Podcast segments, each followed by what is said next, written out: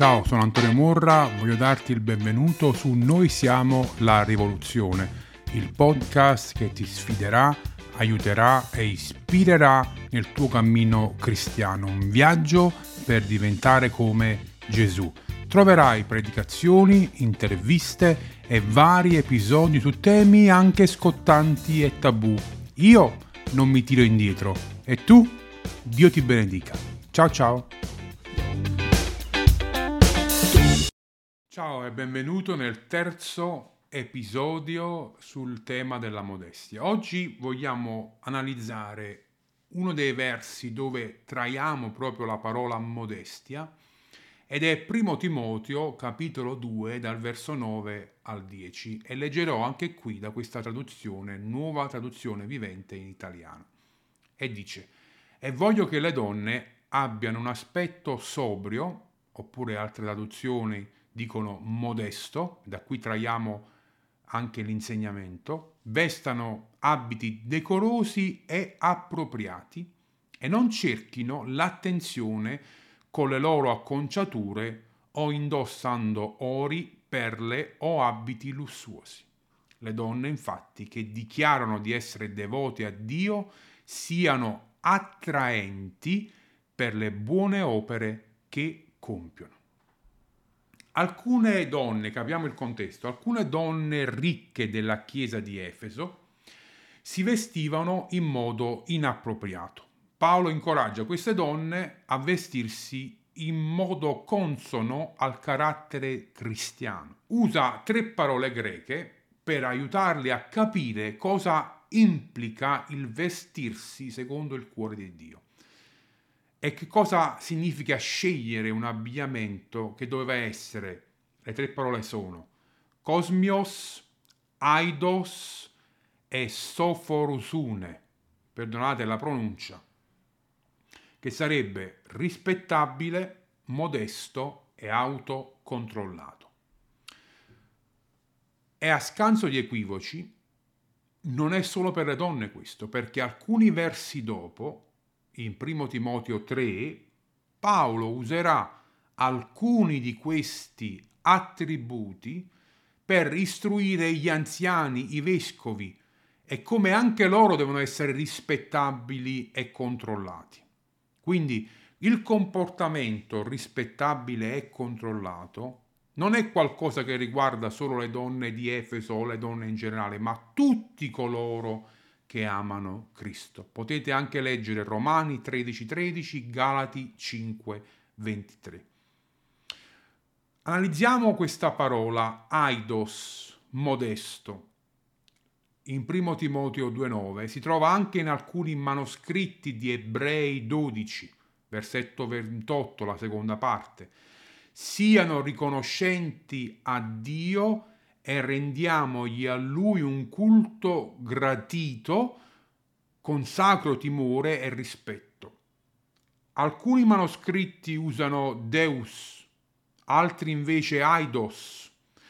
La maggior parte dei studiosi sono concordi che l'originale è Deus, ma è interessante come in altri manoscritti comunque biblici, venga usato invece il termine modesto, quindi in alcuni modi potremmo dire che la parola sacro timore, riverenza e modestia siano in un certo senso non proprio sinonimi, ma molto collegate. Cioè questo uso dell'aidos, di questa parola modesto, suggerisce che l'idea della modestia, della riverenza, sono molto intrecciate. Cioè dobbiamo adorare Dio, offrire a Lui un culto con modestia, con rispetto e riguardo a quello che Dio è. Certo, Lui è il nostro amico, Lui è il nostro Padre, ma Lui è anche il nostro Signore lui è il nostro creatore, lui è l'onnipotente, quindi bisogna offrirgli un culto con rispetto, non con sfacciataggine, insolenza, egoismo e narcisismo, dove la concentrazione è più su di noi che su Dio. Apro una piccola parentesi, molte volte ascolto persone che dicono l'adorazione, riferendosi al momento di, di musica e di lode nella Chiesa, l'adorazione non mi è piaciuta, come se la concentrazione e l'enfasi fosse su quello che noi proviamo in quel momento e non su quello che noi offriamo al Signore. Essere modesti vuol dire anche questo, offrire a Dio un culto rispettoso, onorevole. Inoltre, questo uso di Aido suggerisce che i primi cristiani vedevano la modestia come un atteggiamento devoto che influenzava non solo il modo di vestire, ma tutta la persona. Tutto quello che fa un credente dovrebbe essere in un certo senso bello e modesto. Anche Paolo non dà una lista di regole, anche se alcuni vogliono farci credere che quando dice oro, argento, gioielli, stia indicando che non bisogna metterli del tutto, non sta parlando di questo, il cuore della questione non è questo. Anche se l'eccessivo uso di certe cose potrebbe rivelare quello che c'è nel cuore, questo sì. Ma Paolo usa la parola greca cosmios, che significa qualcosa che sta diventando. La preoccupazione principale di Paolo è che il nostro abbigliamento diventi congruo, adatto, coerente con il nostro carattere di figli di Dio. Questa prospettiva cosmica deve scendere nelle nostre decisioni quotidiane. Secondo Paolo le persone devono adottare un approccio completamente diverso nei confronti dell'abbigliamento rispetto a chi non conosce Gesù Cristo. Noi ci vestiamo per mettere in risalto il carattere di Cristo, come abbiamo detto nel secondo episodio. Una persona devota è più interessata al suo aspetto spirituale che il suo aspetto fisico. La giustizia di Dio, come leggiamo in Romani 13, 14, è quella che indossiamo, è l'abito che prima di ogni altra cosa rivestiamo. Il nostro abbigliamento esteriore è di seconda importanza. Non è irrilevante, sarebbe stupido pensarlo, però può testimoniare o contraddire chi siamo in Cristo. Il desiderio di ogni essere umano è essere vestito di una certa gloria. Però l'unica gloria che può veramente soddisfare è la gloria quando Cristo ci riveste, quando la sua pelle diventa la nostra. Se non abbiamo quello, cercheremo palliativi per rivestirci, tutte cose che sono di gloria umana che svanisce ed è molto temporanea. Basta analizzare le persone che hanno creato una vita o una carriera intorno al loro aspetto fisico. Quando poi il tempo passa, cominciano alcuni di loro a buttarsi così tanto nella chirurgia estetica che a volte invece di migliorare diventano dei veri e propri mostri. Galati 3, 26, 27 dice perché siete tutti figli di Dio per la fede in Cristo Gesù. Infatti voi tutti che siete stati battezzati in Cristo vi siete rivestiti di Cristo.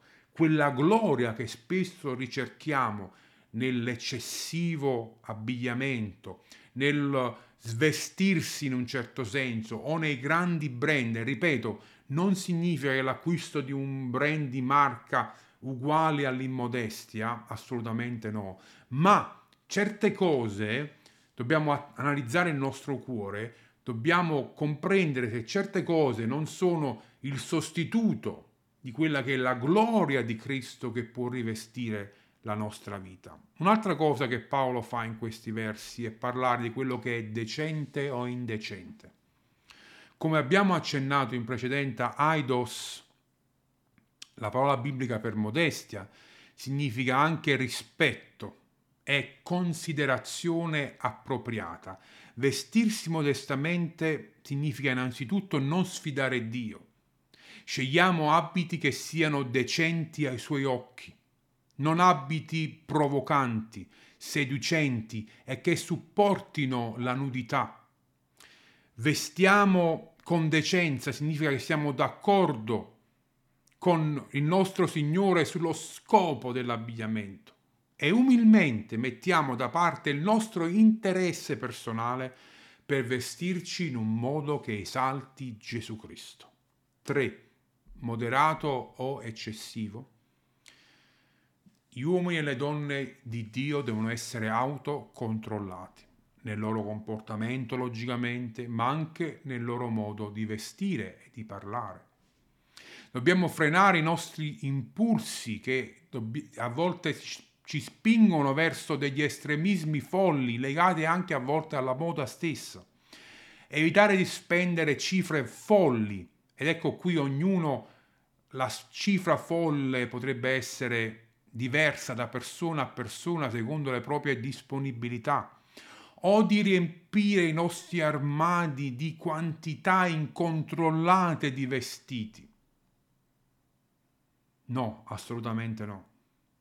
Come per qualsiasi altra cosa che facciamo, le decisioni sull'abbigliamento sono governate da un santo senso di autocontrollo e di moderazione, di semplicità che dobbiamo vivere come figli di Dio. Noi siamo il Tempio dello Spirito Santo, il nostro corpo è l'abitazione dell'Altissimo, di Dio, non è qualcosa che non conta, come dicevano spesso i greci. Non importa quello che fai nel corpo, a Dio non interessa.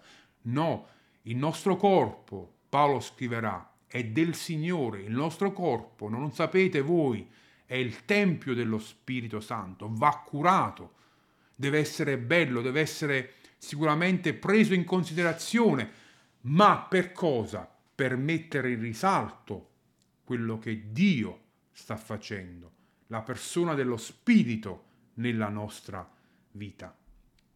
E con questo voglio concludere questo terzo episodio. Il quarto episodio sarà conclusivo e molto importante. Parleremo a volte dell'insicurezza e parleremo del contrasto tra il legalismo che molte volte accade su questi temi, è invece l'altro estremo, il permissivismo. Tutto è concesso. Possiamo trovare un equilibrio tra queste, dose, tra queste due cose? Io spero di sì e ci proveremo. Vi aspetto per l'ultima puntata, l'ultimo episodio sulla modestia. Ciao e grazie.